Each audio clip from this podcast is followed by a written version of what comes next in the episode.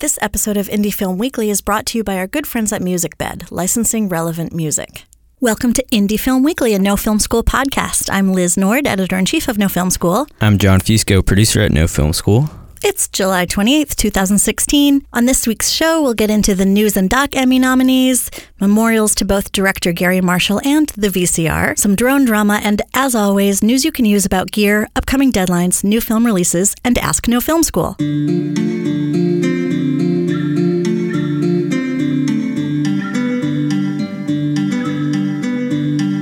Welcome to this week's show. As usual, we're coming to you from downtown Brooklyn, New York, home of No Film School. And we're here to bring you everything you might have missed while you were busy making films. This week, we have a special guest with us, Charles Haine. He's been one of our regular tech writers, and he has quite the prolific film history and is also a film professor. So he's joining us today to weigh in and talk about gear. Hello. Hello, Charles. Hello, John. Hello. I like everyone's enthusiasm today.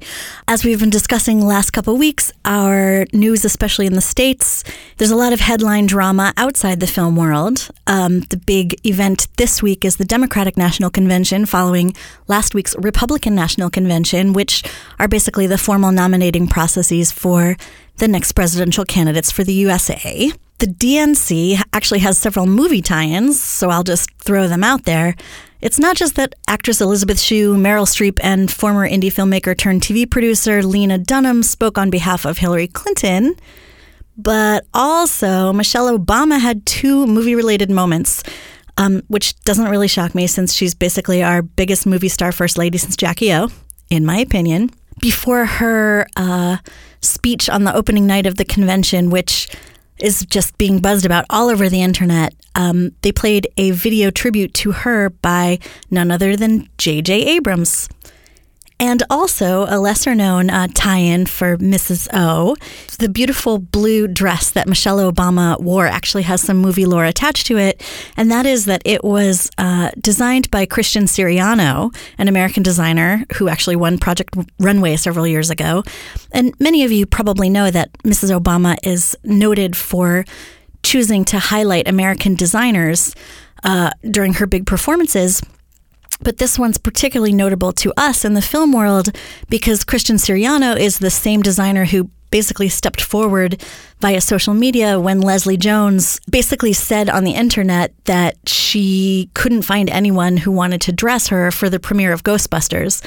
As most of you probably know, she's a big woman, over 6 feet tall, and not your sort of traditional designer's muse. So the fact that Siriano basically stepped up and created this stellar off-the-shoulder red gown for the Ghostbusters premiere was really saying something, and the fact that Mrs. Obama then went to Christian Siriano for her dress for this event just can't be a coincidence.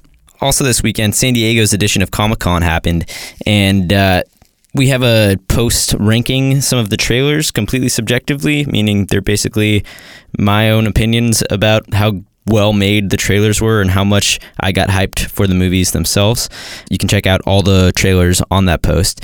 It's pretty heavily dominated by DC and superhero movies, which is the trend, I suppose. There were new trailers for Justice League, for Suicide Squad, and for Wonder Woman. The Wonder Woman one was pretty good, I thought. It took the highest spot for me out of any of the DC trailers, which I'm sort of always pessimistic about just because, I don't know, I'm not a huge Zack Snyder fan, and they haven't really put out a movie yet that I've really enjoyed since Batman. I don't think anyone who listens to this show will be surprised to hear that I loved the Wonder Woman trailer, even though I secretly wish that the movie was starring Michelle Obama. Oh, I totally am down with Gal Gadot being the star of that movie because she's beautiful and kicks ass, much like Michelle Obama. But I thought you were going to say much like me. No, well, oh, you or me? Anyway. I do have a question, though. Sure. Do we know if the DNC or if Comic-Con scheduled first? But they're scheduled several years out into the future. Yeah, I don't know if the DNC is the same every... The DNC's about a year out, apparently. I don't know. DNC, DC, sounds like yet another conspiracy. I know, but it seems like they were trying to get millennials who are paying attention to Comic-Con from afar, maybe more in front of their computers, and then get their traffic over to... I don't know. I think it was deliberate. It's anyone's guess. So would it be too much of a spoiler to tell us what your favorite of the trailers was? Well, my favorite of the trailers was the new Kong trailer. I just thought it looked really cool, and I like Brie Larson a lot. All the sort of flares effects that they used, and I'm not talking about like lens flare, I'm talking about like actual like flares for helicopters, like colored flares. It reminded me a lot of Apocalypse Now, which is one of my favorite movies, and there was sort of like this tribal native element going on that I liked. I wasn't expecting that to be my favorite trailer, but one of the commenters actually talked about how they had a friend who worked on the film, and one of the actors, I won't say who, pretty much 2 weeks into the shoot decided that the movie was terrible and was pretty hard to work with. And he's a pretty well-respected actor, so that kind of dampens my hopes a little bit, but we'll see what happens. I was shocked that Kong topped your list, so I hope you guys will all check out the post and weigh in with your very subjective opinions.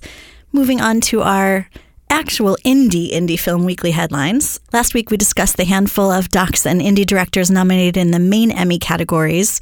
On the day that the show aired, the news and documentary Emmy nominees were announced. This is a separate ceremony that takes place a couple of days after the Emmys, but it's no less prestigious, and we appreciate it because there's lots more room to recognize indie talent. Not surprisingly, PBS leads the pack with 54 nominations, and of course they're renowned for showcasing indie makers in their Independent Lens and POV series. I want to congratulate in particular my friend Stacey Reese, who came to our No Film School Tribeca party and also produced one of my favorite docs of last year, The Diplomat, which aired on HBO and was nominated in the Outstanding Historical Programming category. The film was directed by Richard Holbrooke, and it's about his father, U.S. Ambassador Richard C. Holbrooke. The movie's intimate access to global affairs could only be achieved because of that familial relationship. And the diplomacy displayed in it seems particularly poignant right now in a political climate that feels basically undiplomatic. Some of the other indies nominated are Tashi and the Monk, Art and Craft, Cutie and the Boxer, Through a Lens Darkly, and Very Semi-Serious. Congrats, everybody. We want to recognize the passing of the prolific TV and film writer and director Garry Marshall, who passed away last week. He may be best known for his incredibly popular TV shows like Happy Days, which, by the way, introduced us to future film stars including Robin Williams and Ron Howard. But he also made a big mark on film itself, particularly for putting Julia Roberts on the map and garnering her an Oscar nomination for Pretty Woman in 1991. We have a post on No Film School celebrating his career, particularly how his work on TV influenced film and how his work on film influenced TV. Well, you've asked us, but we both have never really seen a Garry Marshall movie. So, Liz, do you have a favorite Garry Marshall movie? I don't have the filmography. You seemed so into him that last week when he actually passed. Pretty Woman... I was just surprised at how prolific his career had been. Like, the guy was constantly churning stuff out. And, you know, it was basically my youth era of TV. So they were sort of in reruns, but I grew up watching Happy Days and especially Mork and Mindy. I loved that show. That's where Robin Williams really got his start. And they were Garry Marshall shows. And he does this sort of saccharine sweet thing that I'm not really... so into anymore. But as a young person, the stuff was definitely influential. And I really liked the movie Beaches. I think it's weirder than people expect it to be, in a good way. I've never heard of it, so I'll check it out now. Maybe. Whoa. Probably not. John, there you go, making me feel wicked, wicked old again. Well, I'm the youngest here. Kind of a long shot, so... would it be wrong to say that my favorite Garry Marshall movie is the parody of Garry Marshall movies in 30 Rock, Martin Luther King Day with Emma Stone? No, that's fair. I didn't know Emma Stone was in... she was 30 Rock. For some reason, since we were on the topic of old TV shows, I was like, Third Rock from the Sun? Oh, no, not that old. I gotta see it. In more news of relics of the past, Japan is making its last ever VCR this month, which is pretty sad. I am old enough to have lived through the VCR stage. I remember having, you know, tons of Disney movies on VCR and Winnie the Pooh. That's how young I was. You may think that the VCR has been gone for a while, but the Japanese company Funai Electric has still been making them for brands like Sanyo, and believe it or not, they sold 750,000 units last year. Last week, however, the company announced that they will no longer be producing VCR tapes. So bye-bye, VCR tapes. Thank you. Wait, is it VCR tapes or VCR? VCRs. VCRs. So just the way to play the tapes. The way to play the tapes. Wow. So people were buying 750,000 VCR players. Isn't that surprising? That's surprising. Well, it's like this great reminder that technology never dies as fast as we think it does. Like, I was on a film set in 2005, and this random guy walked by and was like, people are still shooting film looking at our camera? And it's like, yeah, it's 2016, and people are still shooting film. Like, people are still watching things on VCRs. Like, especially because the VCR is, like, this amazing internet-free way to, like, make things at home and send it to people. Yeah, I don't know. I was trying to place it sort of in the realms of like nostalgic devices, sort of like how you add it to film or how you'd compare it to vinyl. And I don't really know like where its place is, because really when you're watching VCR, you're just kind of watching a grainier version of the movie.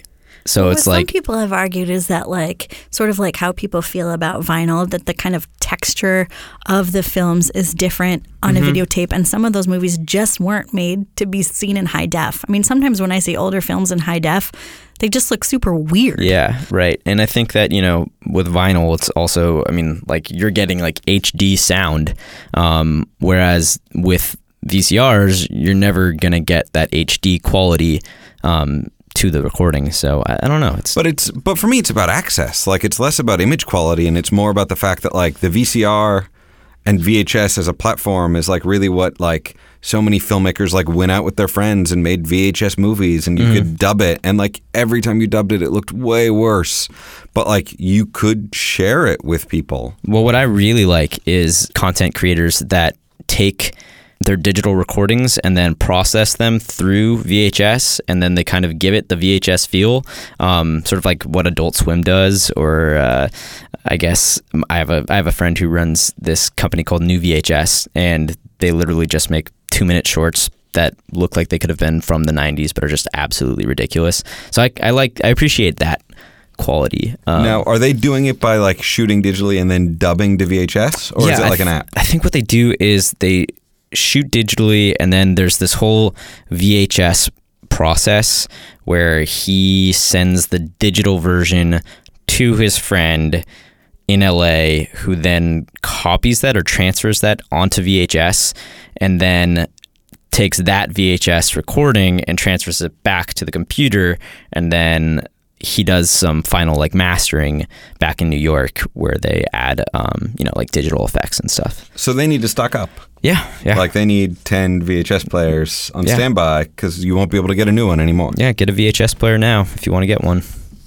Moving from a retro technology to a very, very new one, California's first drone-related arrest happened last week when a guy flew his drone too close to a wildfire burning near Sacramento, thereby temporarily preventing a firefighting aircraft from doing its job. Now, the guy flying the drone actually wasn't charged with flying a drone specifically, nor has he been penalized by the FAA, but rather he was charged with a more general misdemeanor for interfering with firefighting efforts. Now, we know that several of you are experimenting with using drones in your work, and we've posted lots of stories about new drone gear and the ever-evolving drone laws.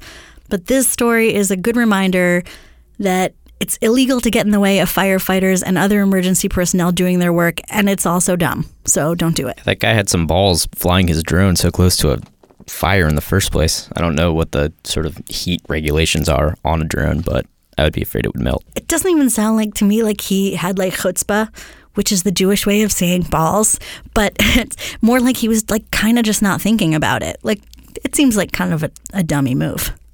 Well, the weird thing about drones is that you can get cool shots from so far away that you find yourself forgetting. Like, I definitely, on the first time I flew a drone, was down by the Mississippi River and like just let it drift out over the Mississippi without even thinking, getting this really cool shot.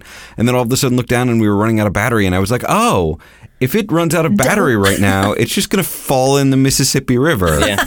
And I'm going to feel very dumb. Yeah. And so I imagine it was a situation like that where it was like super far away and way up overhead, and then he saw the fire and it just drifted right over to the fire and prevented firefighters from effectively fighting the fire, which is a crime.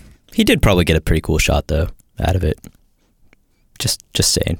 Fair point. So that's a great segue into our gear section, which is what Charles Haine does best. Take it away, Charles. All right. So this week in gear news, we've got a couple things of software, and then we've got a piece of hardware that I think is pretty interesting, but is still in the prototype phase. With software, Assembly & Scratch came out with 8.5 and with a VR toolset. The specifically interesting thing about their VR toolset is it's one of the first being made by like a traditional filmmaking company, not a VR company, but that integrates specifically like heads-up VR tools. So you can put on your Oculus, or in their case, Cardboard, from Google, and you get a tool palette that you can use to do color grading to your VR footage and a limited amount of compositing to your VR footage. And those tools being built by filmmaking companies is really interesting to me, because in my experience, when the tools are built by the people making it, it is usually a crazy hodgepodge. Like I remember when Stereo 3D first came out, everything was a total mess and it was all these crazy plugins, and the people building the cameras would have proprietary tools.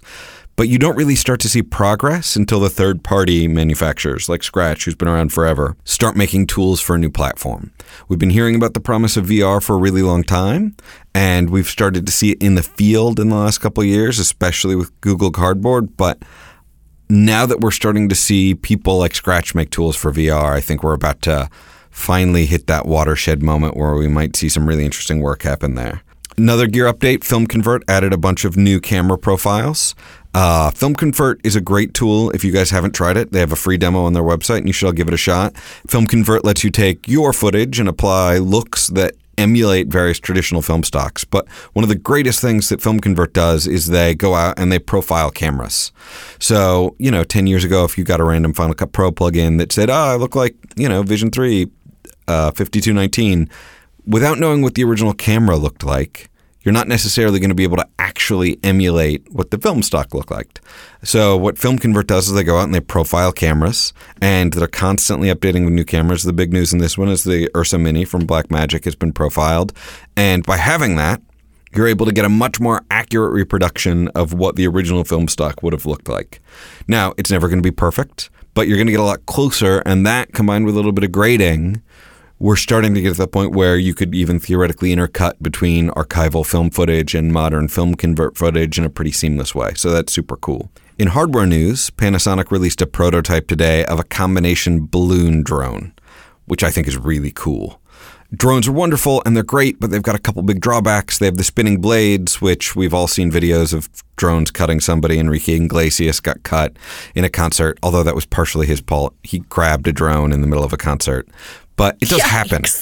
Oh, yeah. It's terrifying. He does it every concert, but for whatever reason, this time he just stuck his hands up in the blades. It's like bleeding all over his shirt. A balloon drone lets you avoid that by covering the spinning blades, not just in like a very simple little plastic container like those little consumer drones, but like a big protected enclosure. But it's also nice because balloons have buoyancy. Some of the lift is being provided by the balloon, so you don't have to eat up as much of your drone battery providing all that lift. And I think it's a really great combo. We've been using balloons in filmmaking for a long time. Airlight and a bunch of other tools out there for lighting from balloons. But you don't get a lot of control. So you're getting like the control of a drone and the like float and safety of a balloon. I think it's great. I'm really excited. I hope Panasonic gets these out in the field really soon. Also, they look kind of funny and cuddly. I like them. Oh, yeah, totally. It's the first drone you could snugs. Cool. Thanks, Charles. So moving on to our upcoming grant deadlines. On August 10th, the Points North short-form editing residency deadline happens. It's part of the Camden Film Festival's new Points North Institute, which we've talked about in other shows. They've released some pretty cool opportunities for filmmakers as part of their film festival, but they've just announced this inaugural short-form editing residency. The new program is designed to support filmmakers and journalists working on documentary shorts or episodic series. It's a week-long residency and takes place from September 11th to September 18th. It brings 4 selected filmmakers to Maine to work on their edit with input from experienced mentors. One of the nicest or most luxurious parts of this sort of opportunity is that you get to spend 7 nights on their dime on the picturesque coast of Maine. You also get a $1,000 stipend for travel and a rental car, 2 all-access passes to the Camden International Film Festival and Points North Forum, and you get meetings with commissioning editors from major digital publications at CIFF. As an added bonus, I'm going to be there this year, and it's freaking gorgeous, so I hope we all get to meet in Maine. Also on August 10th, the National Endowment for the Humanities Production and Media Development Grants applications are due. We're giving you a little extra lead time on this one because basically they're the big daddy of government support for documentaries that address humanities areas. They're basically the only government support we have, and thus their application process is completely intense. You need an experienced team, a nonprofit organization or fiscal sponsor, 2 humanities advisors, and it's this massive application.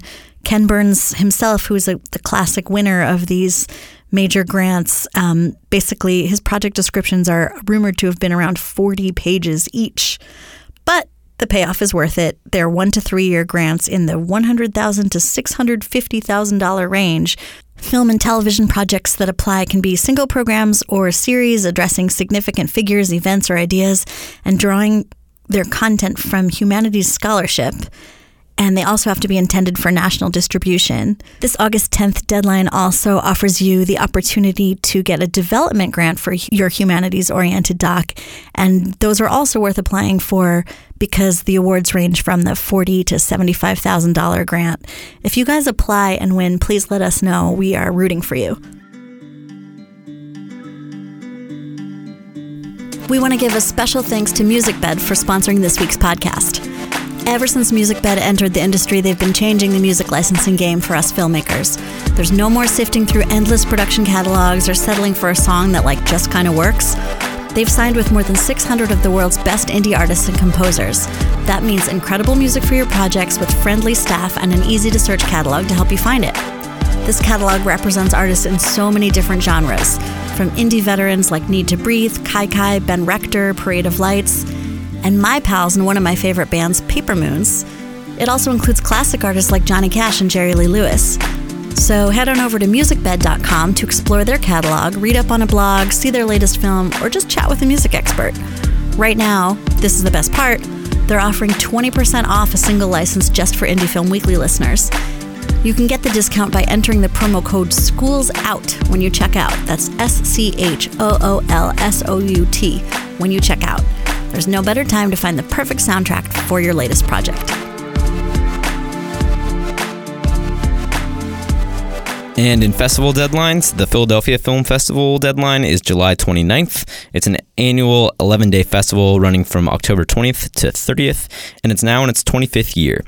Philadelphia has a pretty nice blossoming art scene right now. There's a lot of students there. Actually, my friend who I was talking about who runs this New VHS company went to, is it University of Arts, I think? Mm-hmm. Yeah, in Philadelphia, and there's a big film scene there. So if you live in that area, or even if you don't and want to be discovered, I guess, that's a little bit dramatic, but definitely try and apply to this film festival. Also on the East Coast, the Woodstock Film Festival's deadline, and this is their final deadline, is on July 29th. I say it's their final deadline because their final deadline has already passed, but if you use Film Freeway, which is where we sort of gather all the information for these festivals to enter into the festival, then you can still apply. IndieWire named the Woodstock Film Festival one of the top 50 film festivals in the world, and Movie Maker magazine included the festival as one of the 25 coolest film festivals in the world. There's cash prizes and/or services given out for Best Narrative Feature, Best Documentary Feature, Best Shorts, Best Cinematography, and Best Female Director. On August 1st is also the final deadline for IDFA, the International Documentary Film Festival in Amsterdam. This is one of the world's leading documentary film festivals. It's the biggest in Europe, and they showcase both films and interactive projects, so you can submit either or both. The festival goes on for 11 days in November in one of the coolest cities I've ever visited. Do you guys like Amsterdam? Yeah, who doesn't like Amsterdam? Who doesn't like Amsterdam? I don't even smoke weed and I love Amsterdam. I am right there with you. Anyway, like many festivals, they have lots and lots of events going on for filmmakers in conjunction with the festival. Importantly, for those of us actually trying to have a sustainable career and make a living, they have a big Docs for Sale market and the IDFA Forum, which is an international co-production and co-financing market for films in production. If you're a doc maker and you're heading to one international fest this year, I would definitely prioritize IDFA. So get your app in by August 1st. And now for one of our favorite segments and the main reason we brought Charles Haine on to join us today, Ask No Film School. Brad Pasito, a 16-year-old filmmaker, wants to buy his first DSLR, lens, and audio recorder with a maximum budget of £500. He's in the UK, or about $650. We get lots of questions about what cameras new filmmakers should buy. They vary in sort of the specifics, but they come in like every week. So we brought in Charles. Yeah, as Liz was saying, this is one of the most common questions that we get here at No Film School. It's also one of the most common questions that comes up conversationally when people discover you're a filmmaker is, I'm interested in that, or my nephew is interested in that, and what's the great thing to start out with? And I'm going to go with a very uncontroversial suggestion, and it is deliberately uncontroversial. And that's, I think, you start with the T2i, which, if you're in England, I'm like 95% sure is called the 550D in England, because Canon uses different names in different markets. It's a Canon camera? It is a Canon digital SLR, and some would say it is in the bottom end of the digital SLR range, but I don't think the fact that it's the bottom of their line should be held against it. It is a very great, very durable camera, and I think it's the perfect starter camera for a couple reasons. The first is that you have the option of manual control for everything if you want it. Some people say, oh, well, you've got a phone in your pocket and you can get great footage with it, and I totally agree you can. But the interesting thing about something like your iPhone or your Android phone is they do so much thinking for you that there are lessons that you miss out on that when you later bump up to something like an Alexa or a Red, you might not understand quite as clearly. Whereas if you're like dedicated to becoming a filmmaker, you want to understand how everything works. You want to have like an intuitive sense of things. A camera with full manual control is going to force you to really figure out how all of those things work. And I think the T2i is like the smart move for getting into that. I personally would go on Amazon or amazon.co.uk or B&H if they're in the UK and try and get a T2i package with the cheapest kit lens available. And the kit lens is not going to be great, but I tell you what, the nice thing about a kit lens is you're always going to have it with you. And the Canon lens mount is very common. If you want to do a special project, you'll be able to rent a lens. You'll occasionally buy used lenses that are better quality. But if you start with that initial kit lens, you will have a tool in your hands that gives you all of the control that you need to create professional style images. And I think that's really great. The other nice thing about the T2i that I think is a really important tool for filmmakers to learn early is that there's a big, active community of people on the internet using it, modifying it, putting it in different situations. And the sooner you start connecting with that community, the better off you're going to be. For instance, there's a tool called Magic Lantern, which you can install in the T2i, which gives you all sorts of more control. It technically voids the warranty, so I'm not going to say you have to do it. But if you really want to learn everything you can about that camera and you want to participate in that Magic Lantern community and install it in the T2i, you will learn a whole lot more, not only about the camera, but also about finding a community of like-minded people and learning from them, and maybe even eventually being able to like give back some of your experiences. So I think the T2i is like a really great starting platform. From what I can tell, it's going to come in about £400 with a kit lens, and that's going to leave you $200 or £200 for like a little bit of a tripod. In the beginning, while I think it's totally necessary to have a completely separate Zoom recorder like the what's the newest Zoom? The SR2, something like that for audio recording. If you're just starting out, an external microphone, and Sennheiser makes a nice one for the T2i for like £100, will be enough to get you started. Especially if you're out there solo, it'll be enough to think about controlling the camera. I wouldn't worry about getting too fancy with your external video recorder yet. I've seen beautiful things shot with the T2i. It is really not that dissimilar than the 7D, which is the camera that launched Lena Dunham's career, and is the camera that's launched a lot of people's careers, and professional stuff gets shot on all the time. And it's basically the same sensor as the 7D with slower electronics. And with Magic Lantern, you could get most of the way to matching what you'd get out of a 7D. Thanks, Charles, and good luck, Brad. Let us know what you decide. And here are the movies coming out this week.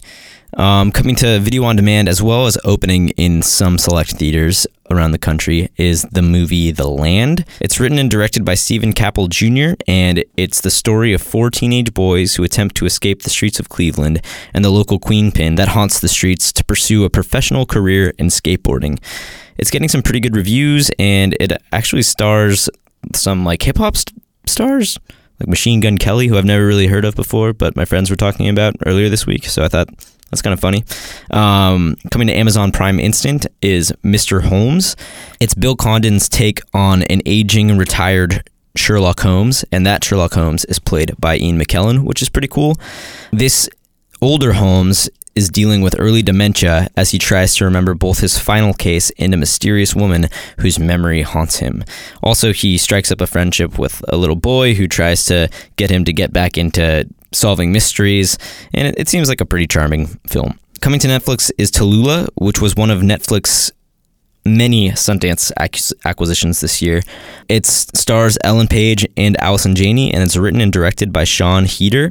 It is about a dissatisfied Beverly Hills housewife who's desperate to get rid of her toddler, so she hires a stranger to babysit and ends up trying to dump her toddler on that babysitter. Sounds like an interesting premise. This lineup just hit so many of my favorite things: skateboarding, queen pins, Ian McKellen, Ellen Page.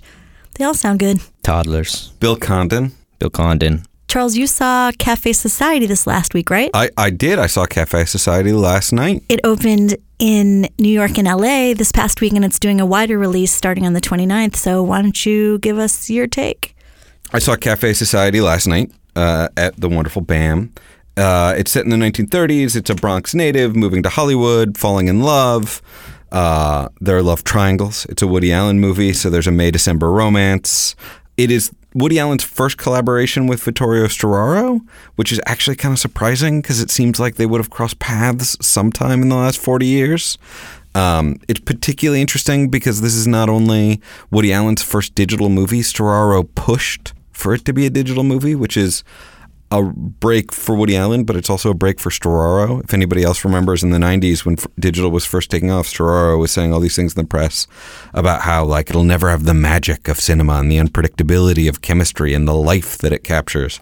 And now Storaro has been converted and pushed for it to be digital and pushed for it to be Sony, and they shot the Cinealta 65.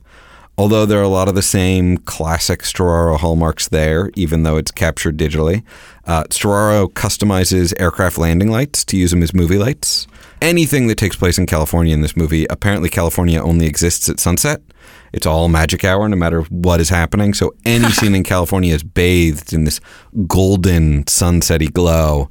And, he custom makes lights to do that. So unsurprisingly, he does it really well. I like, by the way, that the show is bookended with Apocalypse Now, because it's also one of my favorite films. As John mentioned, it was one of his earlier, and Storaro shot that, for those of you who don't know, along with so many other classics. Yeah.